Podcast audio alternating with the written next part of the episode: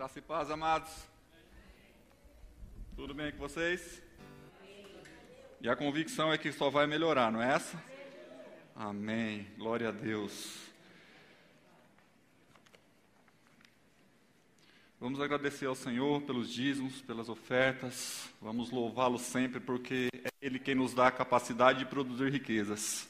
É Ele quem traz para nós tudo aquilo que nós podemos usufruir e ainda abençoar e transbordar na vida das pessoas. Que essa convicção esteja no nosso coração e toda vez que viermos à frente, com alegria, com gratidão, sabendo que aquela semente plantada sempre vai gerar bons frutos e sempre teremos mais sementes. Pai, em nome de Jesus, nós te exaltamos, Senhor, por este momento, pela Sua palavra, ó Pai. Te exaltamos, Senhor, porque nós cremos, ó Pai, que quando plantamos, não plantamos para causas naturais, mas plantamos para um reino que prevalece para toda a eternidade, ó Deus. Eu declaro, Senhor, a provisão do Senhor, Pai, conforme diz a Sua palavra, sobre a vida daqueles que têm semeado com alegria, daqueles que têm sido generosos, Pai, que têm entregue não apenas, ó Pai, o dinheiro ou qualquer coisa no seu altar, mas entregue o seu próprio coração, que é assim que o Senhor recebe, ó Deus. E nós consagramos a Ti e declaramos, ó Pai, essas sementes frutificando, Senhor, para o Seu reino, a 30, 60, 100 por um, e vidas sendo alcançadas e transformadas, em nome de Jesus. Amém e amém. Aleluia. Meus irmãos, como eu sempre gosto de começar, para mim é um privilégio. Eu nunca vou deixar de dizer que é um privilégio falar da palavra do Senhor. Quando a gente entende aquilo que Deus nos chamou para fazer e você faz com alegria, vai ser sempre um privilégio. Não tem peso nenhum falar da palavra do Senhor. E o Senhor me trouxe hoje para falar um pouquinho sobre o conhecimento, que é libertador. Conhecimento, essa é a palavra-chave do dia de hoje. Na quinta-feira nós falamos sobre ser livres do medo. Mas para sermos livres do medo, é necessário que nós tenhamos o conhecimento de quem nós somos. Caso contrário, ficaremos sem saber o que vai acontecer. E a principal causa de insegurança e medo é não saber o que vai acontecer daqui para frente. Mas nós não precisamos saber, só precisamos conhecer quem sabe, como o Diego sempre disse. Nós conhecemos Deus que sabe todas as coisas. E conhecendo a Deus, nós saberemos exatamente quem nós somos, o que podemos, e esse conhecimento nos levará a lugares que nós nunca planejamos estar mas Ele planejou e nos colocará lá. Amém? Eu estava lendo uma pesquisa e essa pesquisa fala que os homens hoje, a maturidade está chegando para os homens em termos de comportamento e não de idade, para os homens com 42 anos de idade. E para as mulheres, em torno de 30 anos de idade. Nós estamos vivendo uma geração infantilizada, uma geração que não entende quem é, uma geração que não se posiciona naquilo que deveria ser. Os videogames agora se passam a ser disputados dentro da casa com os filhos. As brincadeiras de criança, não estou dizendo que isso é errado, se você interagir com os filhos, mas se torna uma disputa e os homens hoje têm se tornado meninos. As mulheres estão assumindo um papel que não foi feito para elas. Quem mais se forma hoje no ensino universitário são mulheres. E a maioria que está se tornando esmagadora. Já estamos em 70% de formação de mulheres. Os homens até começam, mas não terminam. 70% do mercado de trabalho tem mulheres se formando. E nós temos também uma estatística das mulheres sobressaindo sobre mulheres cuidando do lar. As mulheres estão assumindo a responsabilidade do lar. E não estou falando de mulheres que não têm maridos, mas mulheres que têm maridos. E quando pegamos esse percentual todo, o que nos faz levar a entender é que tem cristãos que não estão se posicionando no conhecimento de que a cabeça da sua casa não está fazendo. E como cabeça da nossa casa, nós temos que ter esse conhecimento de sermos o responsável por lá. E a mulher na sua submissão de direcionar o homem. 1 Coríntios 13, verso 11, abra lá.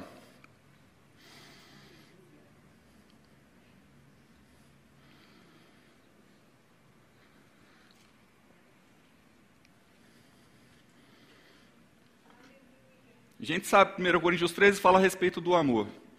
Mas no meio de tudo isso, olha o que Paulo coloca, esse versículo, ele passa até despercebido se a gente não se atentar para o contexto todo.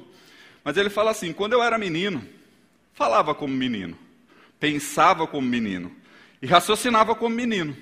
Quando me tornei homem, deixei para trás as coisas de menino. Aqui quem está escrevendo é Paulo. E Paulo não era mais uma criança quando ele escreveu isso. E quando ele está falando que ele era menino, ele está falando menino no sentido do conhecimento dele, embora ele foi instruído aos pés de Gamaliel, um grande mestre. Ele tinha um conhecimento muito raso de quem era Deus. Ele tinha um conhecimento de uma lei que maltratava, de uma lei que perseguia, mas chegou um tempo que ele falou: Agora me tornei homem, porque eu entendi do próprio Deus, não recebo mais de Gamaliel, recebo do próprio Deus e Jesus me ensina agora porque eu recebi do Senhor também vos entreguei.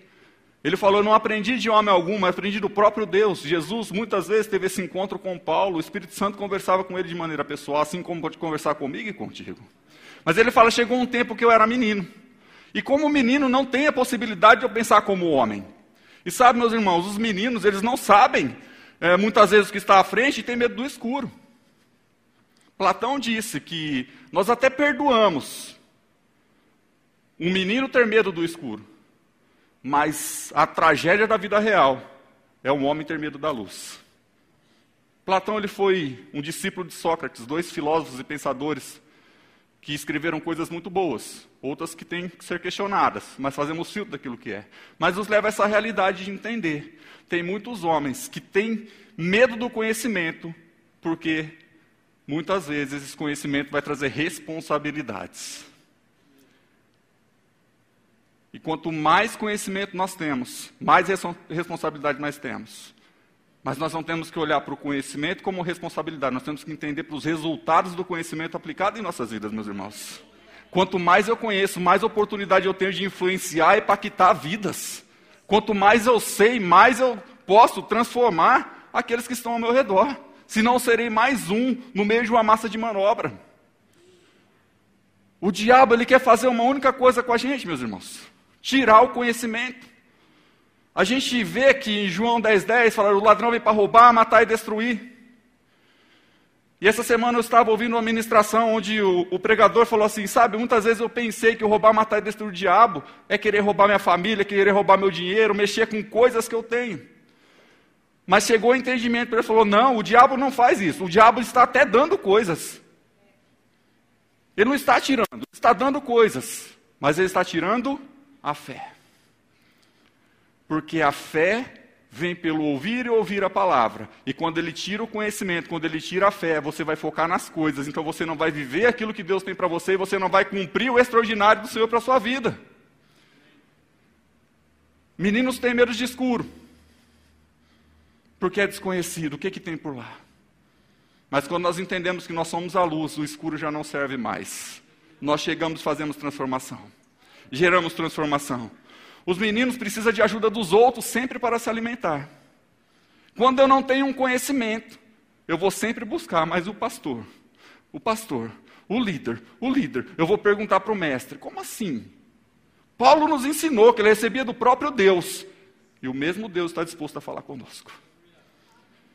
Não é errado você vir perguntar para o mestre, para o pastor, para o seu líder, alguma dúvida que você tem, não é errado deve ser feito quando é algo que não tem um entendimento, não tem uma clareza, mas primeiro busca aos pés do Senhor esse conhecimento para que você possa receber direto dele como revelação e vir como rema para a sua vida, e não apenas uma palavra escrita. Meninos precisam de ajuda dos outros para se alimentar.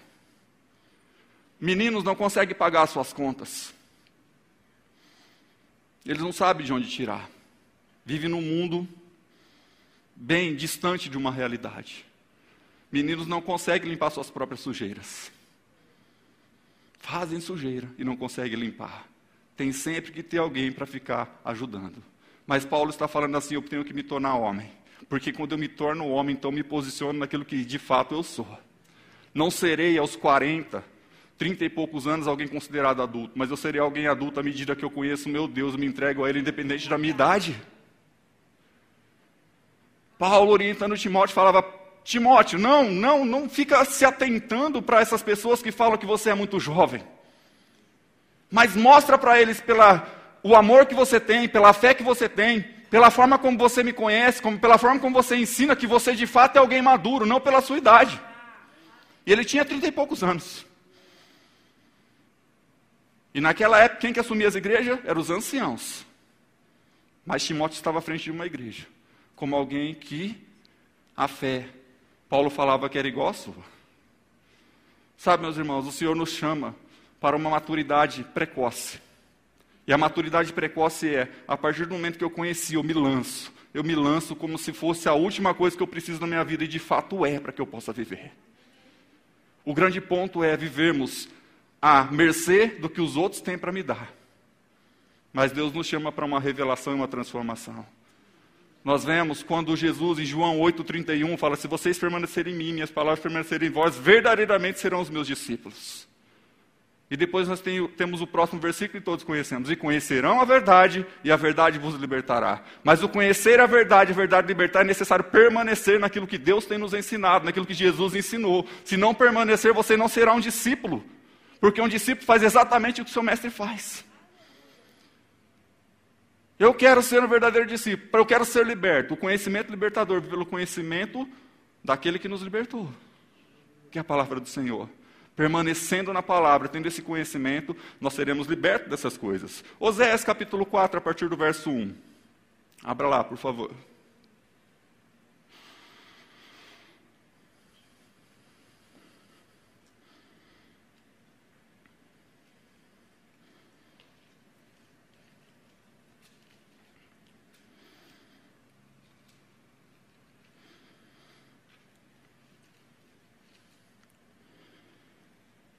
Diz assim: Israelitas, ouçam a palavra do Senhor, porque o Senhor tem uma acusação contra vocês que vivem nesta terra.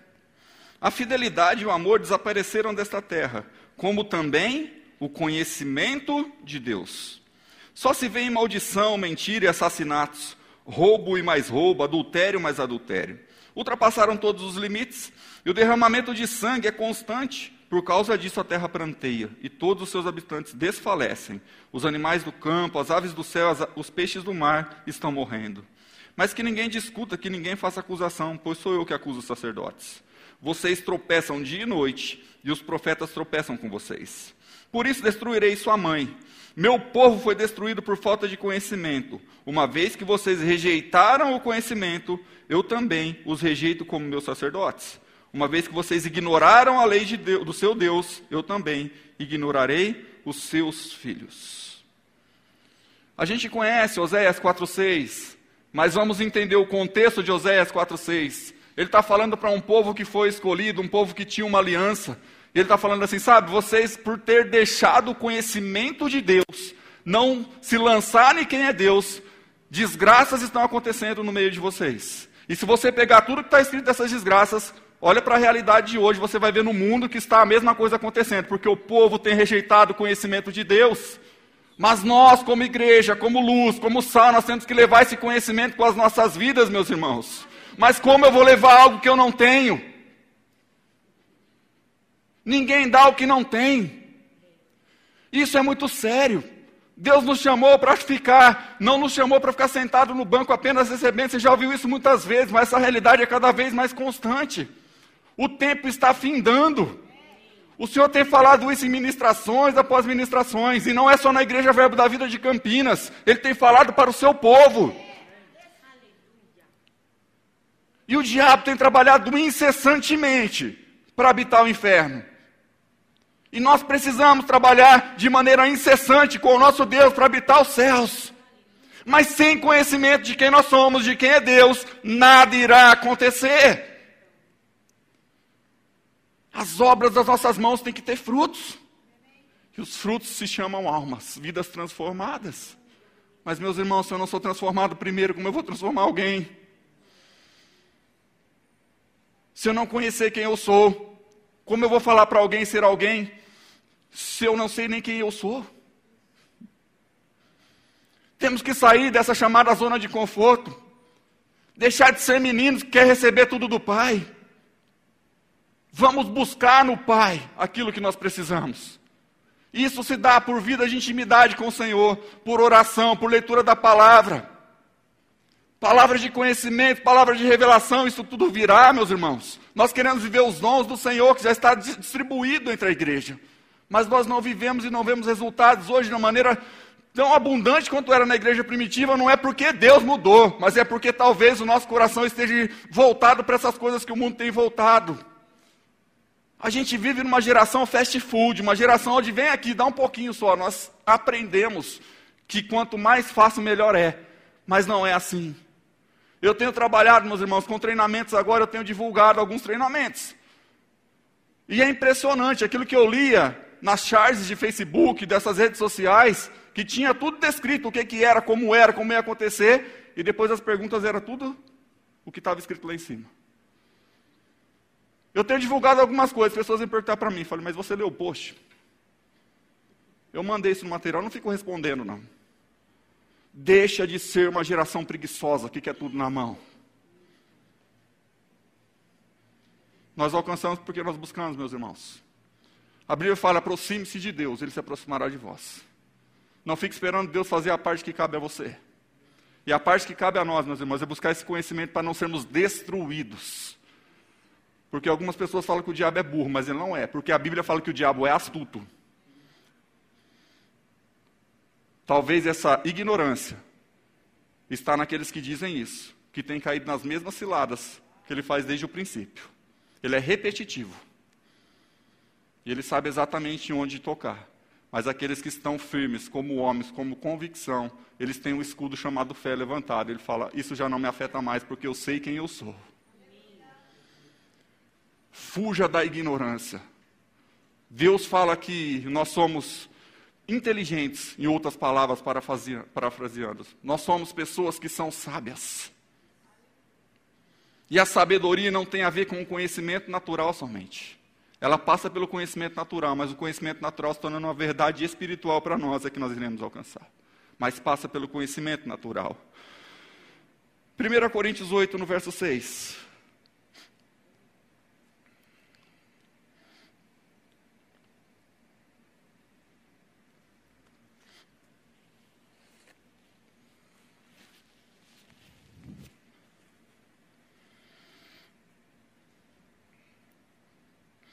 Para nós, porém, há um único Deus, o Pai de que vêm todas as coisas e para quem vivemos, e um só Senhor Jesus Cristo, por meio de quem vieram todas as coisas e por meio de quem vivemos. Contudo, nem todos têm esse conhecimento. Alguns ainda, habituados com os ídolos, comem esse alimento como se fosse um sacrifício idólatra. E como a consciência deles é fraca, esta fica contaminada. Aqui é Paulo falando para a igreja, meus irmãos. Ele não está falando para uma, algumas pessoas que iriam se converter. Ele está falando assim, sabe? Muitos de vocês ainda não conhecem o Deus do qual vocês servem. E vocês, de maneira religiosa, se comportam diante do Senhor. Vivendo de coisas que receberam lá atrás, de conhecimentos que vieram lá atrás, mas nunca pararam para questionar aquilo que de fato Deus é. E a religiosidade é algo que nos prende e nos mata em relação ao conhecimento. Porque a religiosidade fala assim: não, fica só com o que você tem, porque isso é mais do que suficiente, está bom demais, viva contente, satisfeito com o que você tem. Pegando o texto fora do contexto, a satisfação que o Senhor fala, na realidade, é sermos gratos àquilo que nós temos, mas sempre buscando mais e crescer mais naquilo que nós temos. A religiosidade leva as pessoas a viverem por vistas, e aqui ele está falando para um povo crente, que ainda vivia coisas da idolatria do passado. Alguns comiam, bebiam e faziam coisas como se aquilo fosse o seu Deus. E quantas vezes nós estamos fazendo coisas, fazendo as chamadas campanhas dentro de nós mesmos, não podemos nem dar esse nome. Não estou falando contra nenhuma igreja, nem contra nenhum tipo de campanha, mas a campanha não é o seu Deus. E aqui as pessoas substituíam as coisas por Deus. E quando você quer substituir coisas por Deus, você não vai ver o que o Criador tem para você. Então, o conhecimento de Deus irá nos levar ao entendimento de quem nós somos, e tudo que nós fizermos terá um propósito específico. O grande problema é que tem muita coisa, muita gente fazendo muita coisa e não sabe por quê. Por quê que eu faço isso? Porque alguém mandou. Ah, porque todo mundo faz. Mas, meus irmãos, Deus não chamou a gente para fazer as coisas porque todo mundo faz. Deus nos chamou para fazer aquilo que Ele designou direto para o nosso coração como um propósito específico. Tem muita gente vivendo como o que, que eu vim fazer nessa vida. Se você não sabe o específico, vai para o geral. Ide. Se cumprir o id, já está de bom tamanho. É o básico. E no caminho você vai entender o que Deus tem para você nesse id com o dom que Ele colocou no seu coração. Mas, meus irmãos, o id do Senhor não vai acontecer porque Ele vai vir de maneira sobrenatural e falar para você, vai em tal lugar fazer tal coisa. O id do Senhor vai acontecer porque você vai ter disposição no seu coração de se levantar e falar, eu tenho que fazer algo diferente porque o tempo está curto. E não é para mim porque eu já aceitei ao Senhor, mas o tempo está curto para aqueles que estão perecendo e estão morrendo. E quando chegarmos diante do Senhor, o que, que nós iremos entregar para Ele? Boas devocionais que nós fizemos? Bom entendimento da palavra que nós temos? Os cursos, os certificados que nós temos em teologia? Ou nós vamos entregar pessoas que foram transformadas em vidas? Se você não entender isso, você não vive o propósito que Deus tem para você. Se eu não entender isso, eu serei apenas um grande estudioso da palavra, mas nunca colocando em prática. E a Bíblia fala que esses são como a casa construída sobre a areia. Logo, vai afundar. Conhecimento é bom, mas a Bíblia fala: o conhecimento por si só, ele mata. Se você não der vida ao conhecimento pelo Espírito, nada acontece. Nada acontece. 1 Coríntios capítulo 15, no verso 34.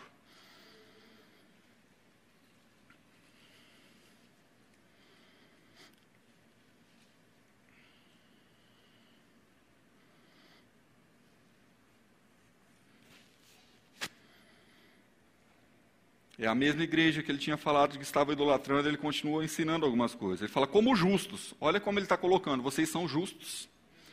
Recuperem o bom senso e parem de pecar. Pois alguns há que não têm conhecimento de Deus. Digo isso para a vergonha de vocês. Olha que palavra dura. Primeiro ele fala, vocês são justos, vocês sabem quem vocês são. Eu já disse para vocês, eu já ensinei vocês. Vocês são justo, justiça de Deus. E a justiça de Deus é aquele que nos faz capazes e habilidosos de estar na presença de Deus sem nenhum tipo de condenação. Mas ele fala, mas vocês ainda insistem em pecar e não param. Vocês não têm bom senso, porque vocês sabem da verdade, mas vocês não as praticam. Saber a verdade e não praticar é falta de bom senso. Omissão também é pecado, meus irmãos. Que palavra para o domingo da manhã. O que, que eu vim fazer aqui? Recebe, meu irmão, como eu estou recebendo também, tá bom? É de salvação, é de transformação para a sua vida e para a vida daqueles que você ama. Mas aqui é uma exortação para a igreja de Coríntios. Parem de pecar, porque pessoas que ficam perdendo tempo com o pecado não têm tempo de transformar vidas. Sabe?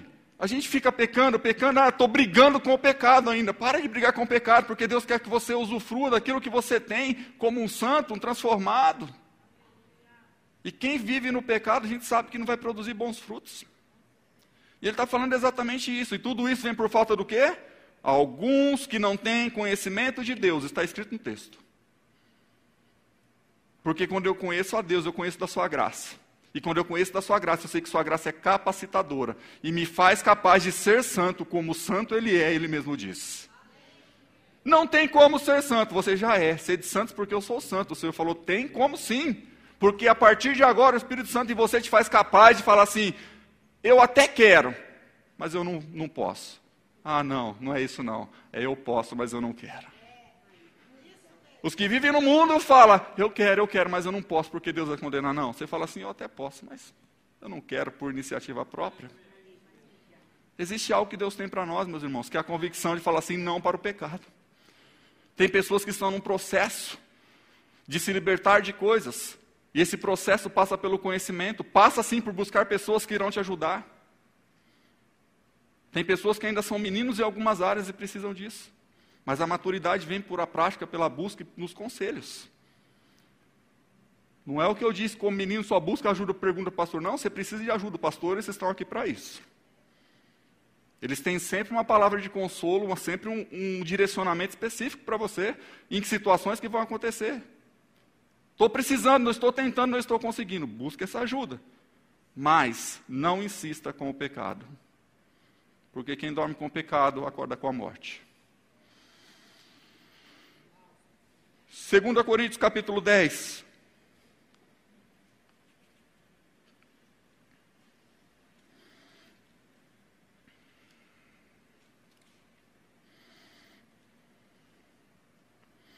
No verso 4.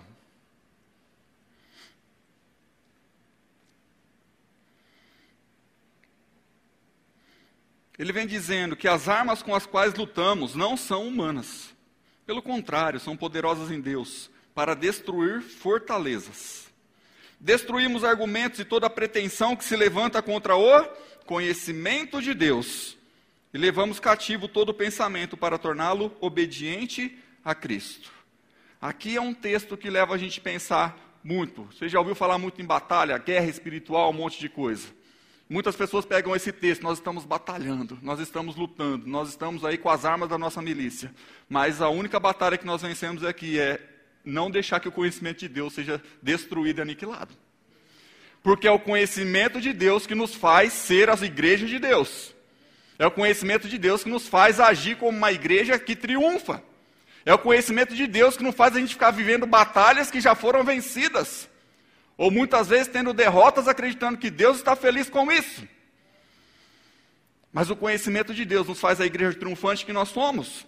Então a verdadeira batalha está na nossa mente de entender quem é. E mais uma vez, o que o diabo faz é para roubar a boa semente. E se ele não conseguir roubar a boa semente, ele pode trazer coisas e simplesmente sufocá-la para que você tire o foco daquilo que é importante e comece a focar naquilo que não vai gerar nada de eterno para você. Aquilo que a ferrugem atrás está de corroer se torna o seu Deus. E passamos a idolatrar coisas, porque a idolatria não está somente em imagens, mas a idolatria está onde está o meu coração, está o meu tesouro. E o nosso tesouro é justamente Jesus Cristo e a palavra dele, porque ali está o nosso coração. Muitas pessoas ainda ficam questionando, muitas pessoas, até no meio cristão, fazem perguntas sobre quem é Deus. Pessoas que não têm tanto entendimento, tanta maturidade. Eu faço parte de, de um grupo de chama missionários online. São pessoas que não são cristãs, que normalmente aceitam ao Senhor daquela maneira de ouvir a palavra e trazem alguns direcionamentos e surgem diversas dúvidas. E essas dúvidas são direcionadas para nós. Então a gente acessa lá, clica no novo contato e vem as mensagens. Não sei quantas vezes eu já respondi essa questão de quem é Deus? O que Deus pode fazer por mim? Porque as pessoas não conhecem. Elas ouvem a respeito de um evangelho de Jesus que foi, morreu na cruz, ressuscitou e hoje vive. Se você aceitar e confessar Ele, você está salvo. Mas elas muitas vezes não estão ouvindo do que Jesus de fato é. O Espírito Santo, a dispensação que nós vivemos, o que Ele pode fazer, qual é a sua obra em nós. Porque o conhecimento é tão raso de quem tem evangelizado que não sabe nem passar quem é. E uma ministração que eu ouvi aqui, uh, e uma das alunas do Rema, ela me fez despertar sobre muitas coisas. Ela falou: se você perguntar para quem segue Maomé, qual é a história de vida, o que, que ele fez, quando ele nasceu, quando ele morreu, o que, que ele fez de maneira espetacular que eles acham que foi, essas pessoas têm na ponta da língua, elas convencem pelo conhecimento que elas têm. Se você perguntar quem é Allan Kardec para os espíritas, ele sabe exatamente quem é, vai contar a história, o que fez, todos os feitos dele que está descrito lá nos livros e na história. Mas quando você pergunta para Jesus quem é Jesus, Jesus é aquele um que morreu, ressuscitou e hoje vive. Quer aceitar como seu Senhor e Salvador? Só isso é muito básico para convencer alguém. Se nós não tivermos aquela palavra e saber manejar ela da maneira adequada, nós seremos enganados por nós mesmos. E muitas vezes nos calaremos com medo do desconhecido e da falta de conhecimento. Existe um chamado, meus irmãos. Existe algo que Deus tem para nós. E se eu não vejo Deus em algumas coisas, nós vemos Romanos dizendo em 1, 19 a 23, que fala que Deus, uh, o Deus que pode conhecer é manifesto entre eles. Deus se manifestou. E se você ler o contexto todo, ele fala que ele se manifestou através da sua própria natureza. A natureza revela a glória do próprio Deus. Nas minhas viagens de campo de vida de prosperidade, eu falo, pastor, eu sou do aula de vida de prosperidade, tenho que viajar bastante, né? Viagem de campo, conhecer alguns lugares. Sabe, meus irmãos, tem horas que eu paro, eu fico vislumbrando cada paisagem. a natureza. Eu gosto do mar, tudo mais, mas eu gosto muito do meio do mato. E você vê a natureza, coisas que você não está acostumado no dia a dia, você para, você vê alguns animais, de onde veio isso? Nunca vi de perto, só vi em foto. E você começa a ver uma planta nascendo, gerando vida, e você começa a ver aquelas flores, você começa a falar assim: quem que é o criador de tudo isso? É o meu Deus, é o seu Deus. Como dizer que isso vem do nada, do nada, do nada, explodiu nada e gerou nada e gerou vida? Não, isso vem de um Criador racional que sabe todas as coisas, meus irmãos. Um Deus que conhece tudo. Existem 100 bilhões de galáxias, cada galáxia tem 100 bilhões de estrelas. E a Bíblia fala que o nosso Deus tem todo conhecimento, todo poder, conhece cada uma pelo seu próprio nome. A grandeza do nosso Deus, a natureza. Olhar para a natureza é algo espetacular. Às vezes pode não estar tão bonita, mas passa um tempo, a gente olha de novo e algo aconteceu. Porque a natureza por si só, ela não faz força para ser quem ela é. Não deveríamos fazer força para ser quem nós somos. Apenas teríamos que viver sobre isso. Eu lembro que há uns 4, 5 anos atrás eu ganhei uma plantinha, eu e a minha esposa, acho que era uma orquídea, de um casal de irmãos. E tem todo um cuidado para cuidar de orquídea. Pouco conheço.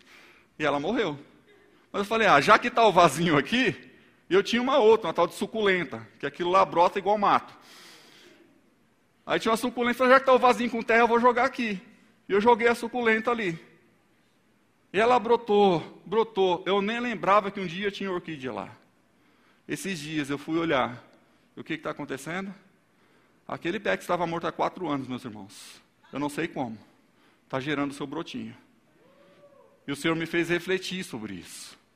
Ele falou: Sabe, tem coisas que estão mortas porque você deixou de acreditar, você não viveu intensamente, você não tem o conhecimento, você não alimentou esse conhecimento.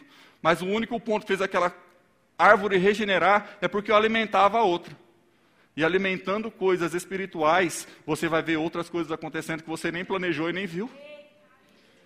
Mas para alimentar coisas espirituais depende do conhecimento de Deus. Esse entendimento, meus irmãos, tem que brotar no nosso coração. Mas para descer para o nosso coração, ele passa pela nossa mente. E para passar pela nossa mente, passa pela nossa boca. Então eu recebo, eu falo, eu vivo. Existe um processo para o conhecimento de fato se tornar algo fortalecido dentro de nós e não apenas um conhecimento que vai bater aqui e vai sair. Vem aqui, passa por aqui e se aloja aqui.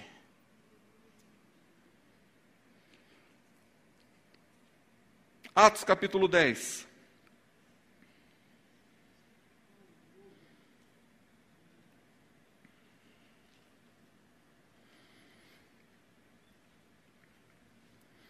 A partir do verso 1 ao 4, diz assim: Havia em Cesareia um homem chamado Cornélio, centurião do regimento, conhecido como italiano.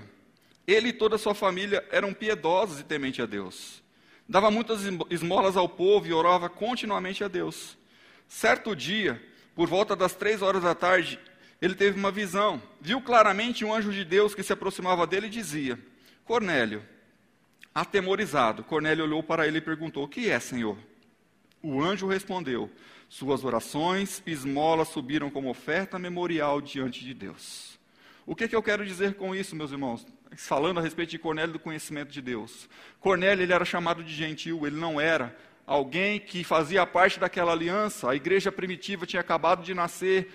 Uh, a maioria dos que se converteram inicialmente eram judeus e alguns começaram a chegar, mas Cornélio ele tinha uma fé em algo. Ele acreditava em princípios. E fala que ele entregava esmolas e orava. Ele buscava algo. E quando ele buscava algo, então Deus veio e se revelou a ele. O princípio aqui é o mesmo. Quando eu quero algo, busque. Espere que Deus vai fazer a sua parte. Então Pedro teve que ser convencido pelo Espírito Santo. Por diversas vezes Deus falou com ele que Pedro falou: onde já se viu, eu não posso ir lá. Eles são gentios, ele não tem aliança, porque ele aprendeu assim. Mas o Senhor estava tratando Pedro, estava tratando Cornélio. E quando ele está ali, falando da palavra, falando do que Jesus fez, o batismo com o Espírito Santo acontece sem imposição de mãos.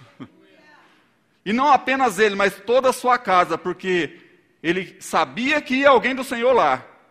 E quando alguém do Senhor vai falar, ele não pôde ficar sozinho. Ele teve que trazer as pessoas que estavam ao seu redor, porque ele não queria só para ele. E esse conhecimento que veio gerou essa transformação. E nós temos ali o Espírito Santo sendo derramado sem medida dentro de uma casa. Mas esse conhecimento só veio porque houve uma ação por parte de alguém que teve fé, que ouviu a voz e recebeu do Senhor e que cumpria os seus princípios? Precisamos aprender um pouco mais. Vamos falar a respeito de nós mesmos, meus irmãos. Mateus capítulo 16. Um pouquinho do conhecimento pessoal que nós temos que ter. Falamos do conhecimento de Deus, que é o mais importante. Porque quando eu conheço a Deus, eu me conheço. Afinal de contas, eu sou a sua imagem e a sua semelhança. Mateus 16, a partir do verso 13.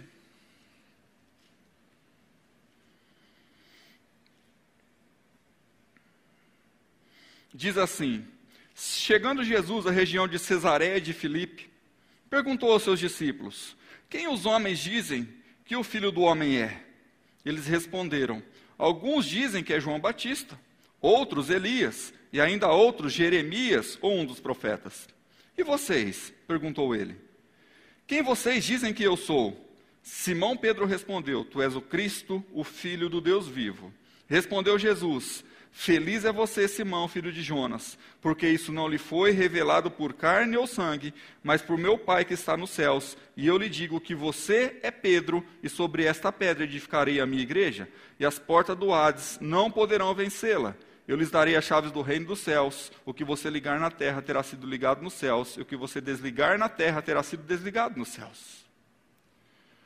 Aqui é Jesus falando quem que ele era e falando para Pedro quem ele era. Se nós entendermos Pedro, é aquele que negou Jesus. Jesus havia falado para ele, mas Jesus preparou Pedro para o que ele seria. E essa é uma das conversas que Pedro está recebendo algo do Senhor. E tem um jogo de palavras aqui. Ele fala, porque você é Pedro. Pedro significa Petros. Petros significa um fragmento de rocha. Porque você é Pedro, porque você é Petro, porque você é um fragmento de rocha.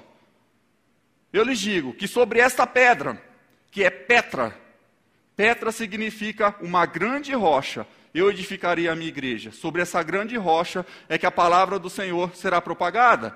O que Jesus está falando é: sabe, Pedro, lá na frente você pode até me negar, mas saiba que você faz parte dessa grande rocha que sou eu.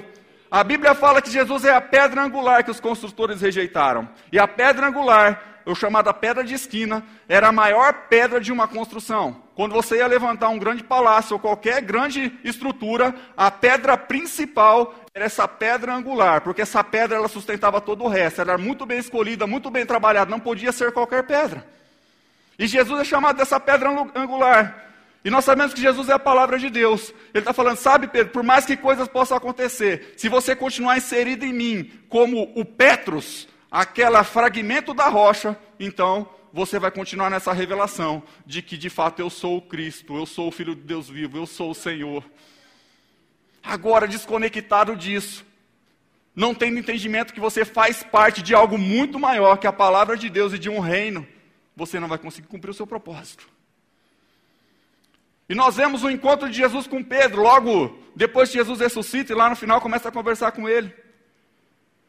Pedro ainda não tinha entendido a revelação como um todo. E na conversa com Jesus ele entendeu que ele amava Jesus do jeito que tinha que amar ainda. Mas no final a gente vê que Pedro morre.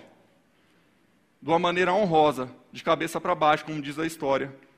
Crucificado, porque ele não queria morrer igual ao Senhor. Alguém que não conhecia quem era, agora sabendo quem era, falou: Eu posso fazer o que for, até mesmo morrer dessa maneira aqui, e não vai ser com sofrimento, mas vai ser com honra para o meu Deus. Porque ele fazia parte de reino, de algo maior, e esse conhecimento nele gerava essa convicção. E quanto a nós, meus irmãos, nós somos esse fragmento, nós somos essa pedra, esse Petros também. Um fragmento. Não somos Pedro no sentido do nome, mas nós estamos conectados a algo muito maior, que essa pedra angular. Os construtores, que ele fala que são os religiosos, rejeitaram, mas nós, os filhos, nós temos isso com convicção. E isso aqui, meus irmãos, não é apenas um livro, isso aqui é nosso manual de vida, de transformação. Temos que viver amparados por isso, porque nós temos revelações que só vêm para nós. Eu lembro que há um tempo atrás, eu estava em casa e um amigo foi lá, e o meu ar-condicionado ele tá, começou a apitar. Coincidentemente, a hora que ele estava lá, começou a apitar o sinal de que tinha que limpar o filtro. Ele falou, já faz alguns, alguns meses que eu estou com o meu ar-condicionado assim, eu não sei como fazer. Aí eu falei para ele, é só fazer isso aqui, ó. Apertei um botão, segurei, sumiu. Ele ficou olhando para mim assim, mas como que você sabe isso? Eu falei, é, eu li. Ele falou, não é possível. Eu tenho o mesmo manual que você tem. Falei, é, eu li. Eu já fiz isso algumas outras vezes. Mas para eu chegar a esse conhecimento apertar um botão e segurar por pouco tempo e a coisa acontecer, foi necessário que eu lesse antes. O que está travado na sua vida ainda que você tem que apertar por um pouco de instante, apenas uma palavra que você vai dizer vai destravar. É o conhecimento que vai trazer isso para você, meu irmão. É o conhecimento que vai liberar você de coisas que estão travadas, que outros já aprenderam, e o Espírito Santo está querendo revelar para você também. Lucas capítulo 15.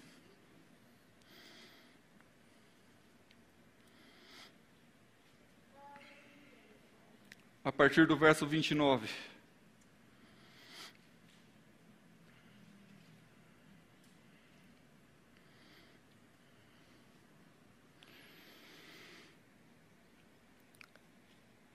Diz assim, Lucas 15, do 29 ao 31.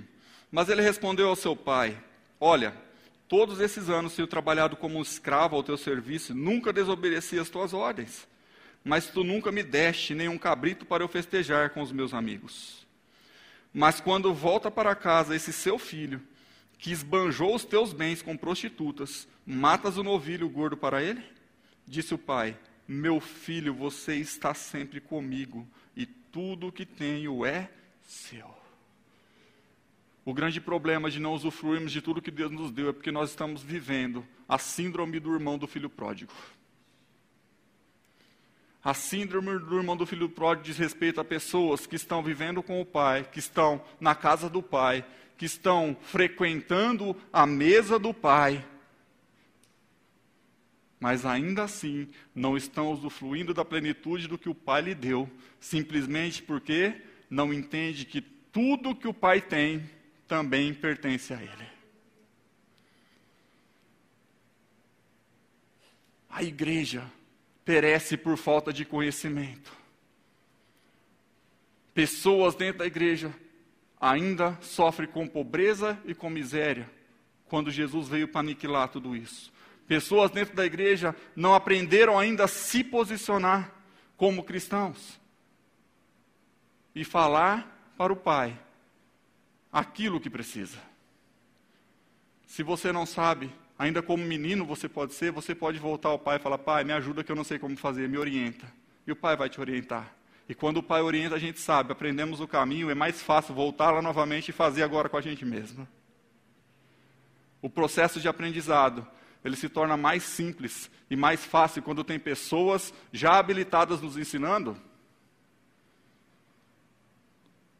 Mas assim como Paulo, meus irmãos, é a forma como nós temos que buscar no Senhor direto da sua fonte, direto do seu espírito. Quando eu era menino, já foi. Pensava como menino, falava como menino. E os meus resultados eram só resultados de menino. E resultados de menino muitas vezes é apenas curto, muito rápido. Não tem uma continuidade. Mas quando eu me torno homem, quando eu entendo quem eu sou, e não apenas viverei momentos de alegria com o Senhor, mas a alegria é plena e completa, e eu serei de fato alegre em todo o tempo. Não apenas alegre, mas feliz. Porque a felicidade se sobrepõe à alegria. Porque alguém feliz é alguém alegre.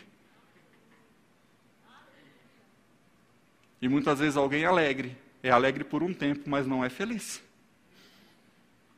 Então busquemos essa felicidade, busquemos essa alegria, buscamos esse conhecimento. E se você saber quem você é, meu irmão, se eu souber na plenitude quem eu sou, não tem como a gente ouvir más notícias e ficar preocupadas com elas. Não tem como o diabo nos enganar. Não tem como ele falar que nós não podemos mais. Eu lembro que quando os meus sobrinhos eram pequenos e criança na praia, vocês já viram como que é, né? Amam ficar na praia. E quando eles estavam na praia e começava a escurecer, eles queriam continuar no mar. Aí os pais deles falaram assim: "Vamos embora. Você vai estar tá vendo não tem mais ninguém aqui. Daqui a pouco vai fechar a praia." Não é tão certo, né? Porque a praia não fecha. Mas como criança, que, que eles entendiam? Se vai fechar a praia, então eu tenho que ir embora que acabou a diversão. O grande ponto é que o diabo tem fechado a praia de muitos crentes. Por falta de entendimento, de sair do momento de lazer, de usufruir do melhor de Deus, porque acredita que essa é uma verdade, quando na realidade é uma mentira completa. Que o diabo não fecha a sua praia, mas que o conhecimento que você tem mostra para ele que você pode usufruir do melhor de Deus em todo o tempo. Pai, em nome de Jesus, nós te exaltamos pela Sua palavra, Deus. Te louvamos, Senhor, por esse momento onde o Senhor mais uma vez falou conosco, mais uma vez nos trouxe o conhecimento e sabemos que é apenas um alerta, ó Pai, daquilo que nós temos que fazer. Aqui é o start de coisas maiores que virão, de entendimentos que virão, de revelações que virão. Que não fiquemos apenas apegados às tradições humanas, mas que nos apeguemos, ó Pai, às verdades do Seu Espírito e vivamos a plenitude daquilo que o Senhor tem para nós. Que o conhecimento a nós depositado, ó Pai, seja um conhecimento, ó Pai, regado, Senhor, com oração, Senhor, regado, Senhor, com adoração, regado, Senhor, com aquilo que o Senhor tem, Senhor, direcionado para cada um de nós, ó Deus. Que não nos acostumemos apenas com o básico, ó Pai. Apenas com aquilo, Senhor, que todo mundo tem, Senhor, mas que possamos buscar, Senhor, águas mais profundas, ó Deus. E que possamos nos lançar em coisas, Senhor, que são muito maiores do que nós podemos imaginar, Senhor. Porque quando o Senhor nos chama, nós somos sempre, Senhor, confrontados, ó Pai, a ser esticados ao ponto que nós muitas vezes entendemos que não conseguimos, mas pelo conhecimento da Sua palavra, por se lançar, Senhor, nós colocamos o pé para fora do barco, ó Pai. Então andamos sobre as águas. Assim como Pedro aprendeu a andar sobre as águas, que nós possamos aprender também, se lançando, Senhor, em coisas que nós sabemos que é espirituais. Tendo o Senhor como nosso melhor amigo. E vivendo do conhecimento que essa palavra nos traz. Obrigado, Senhor, por essa palavra, Senhor renovando a nossa mente, sendo dita pelos nossos lábios e se alojando no nosso coração, para vivermos a plenitude dela, em nome de Jesus, nosso Senhor, Salvador, nosso Mestre, o nosso Pai. Amém e amém. Amém. Graça e paz, meus irmãos, um ótimo domingo e que essa palavra gere frutos nos nossos corações.